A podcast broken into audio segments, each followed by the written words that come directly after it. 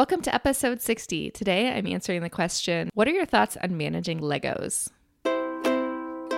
You are listening to the Simple Families podcast, a Q&A style show that brings you solutions for living well with family.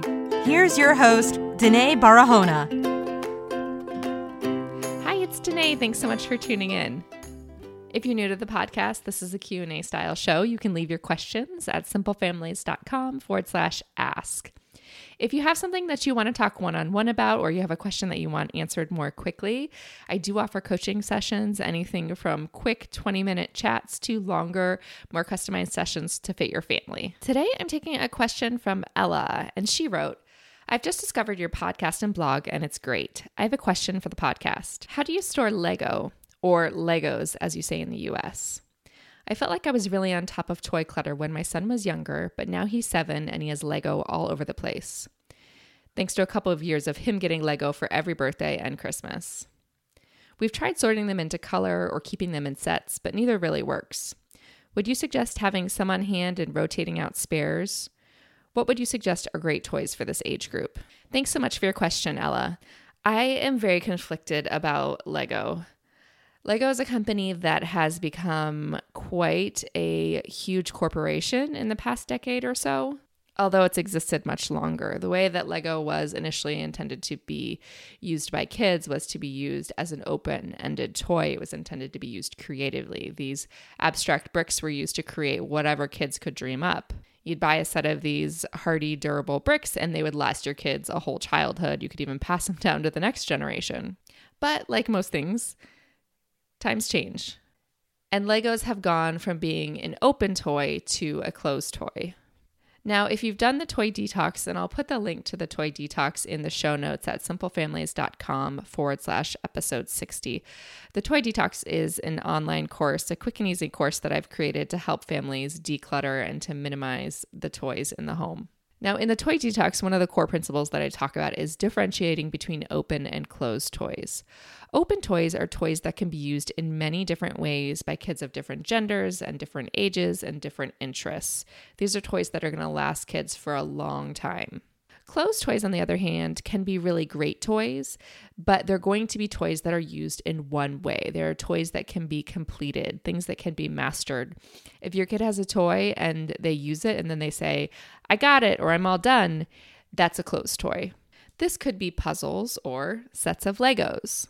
Now, while these toys have a lot of great educational benefits, the problem is that you often have to have many more of these toys in order to keep kids busy for longer because the toys can only be used in one way. And a lot of times, once they master the toy and they're done with the toy, then they're not interested in it anymore. So I found that over the years, Lego has transitioned from a really great open toy, which is what is now known as the Lego Classic, to a closed toy, which they do a lot of character branded sets, which are more like puzzles than anything else. There's a picture on the box, and you're supposed to build the picture on the box according to the pieces that are given to you. I think the nature of this is such that you're going to have to have a lot of sets to keep kids interested. So, gone are the days of having this one classic set of simple bricks that kids can use in millions of different ways to create numerous different things and to really engage their creativity. So, the short of that is that what I really recommend when it comes to Legos is sticking with a classic set. Because the minute you start buying into the character sets, you're going to be buying a lot of them and you're going to be continuously buying them. Every new movie that comes out, every interest that your child has, they're going to want those sets. And then once they complete them once or twice, they're probably going to be done with them or have less interest in them at least. So, while I'm not suggesting that you get rid of all of your kids' Legos, I do think that if you have a lot of sets that are not currently being used or that haven't shown any interest lately, I wouldn't hesitate to rehome those because there are probably a lot of other kids out there that would have a lot of fun with them. But if any of you out there are listening and your kids are just getting to the age where they're interested in Legos, I would really encourage you to stick with the classic version over the character versions. I think they go a long way for creativity and innovation. But like I said, the character versions and the newer types of Legos that are in sets are it's not a bad thing. It just be prepared to have a lot of them. Also, be prepared to have a hard time organizing them and to have a child who absolutely cannot organize them because most kids can't adequately organize Legos. And if you think about it, most adults cannot adequately organize Legos because there's so many pieces and it's so complicated. So if you have a lot of Legos, it's probably going to feel a little bit cluttered.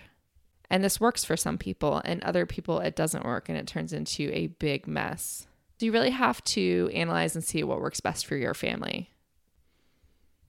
As far as other toys that I like for this age, sort of the seven and eight year old range, I still love a lot of the traditional open ended toys like play silks. Kids of this age still have really amazing imaginations. And if we give them open ended toys, they can really exercise those imaginations and creative thinking skills.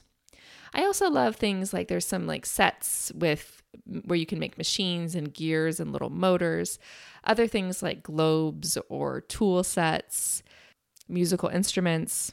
One of my favorite things, though, is probably anything that allows them to help adults. So, th- tools to work in the kitchen or tools to help with building. Because kids this age really like to follow parents and they really like to help whenever they can and they like to be real helpers. So, not just, you know, have that play kitchen where they can pretend to be cooking, but yet have them in the real kitchen right next to you cooking. So, those toys might not look like toys at all, they might look more like helper tools. The takeaway for today is my recommendation for Legos is to stick with the Lego Classic so that they can be used creatively for a long period of time and you don't have a huge, huge number of Legos on your hands at any given time. I hope you've enjoyed this episode. This has been episode number 60. If you want to stay in touch with Simple Families, go to simplefamilies.com and click Get Started. That will put you on the email list so you get the updates on the podcast, the blog, and what's going on in the community. Thanks for tuning in.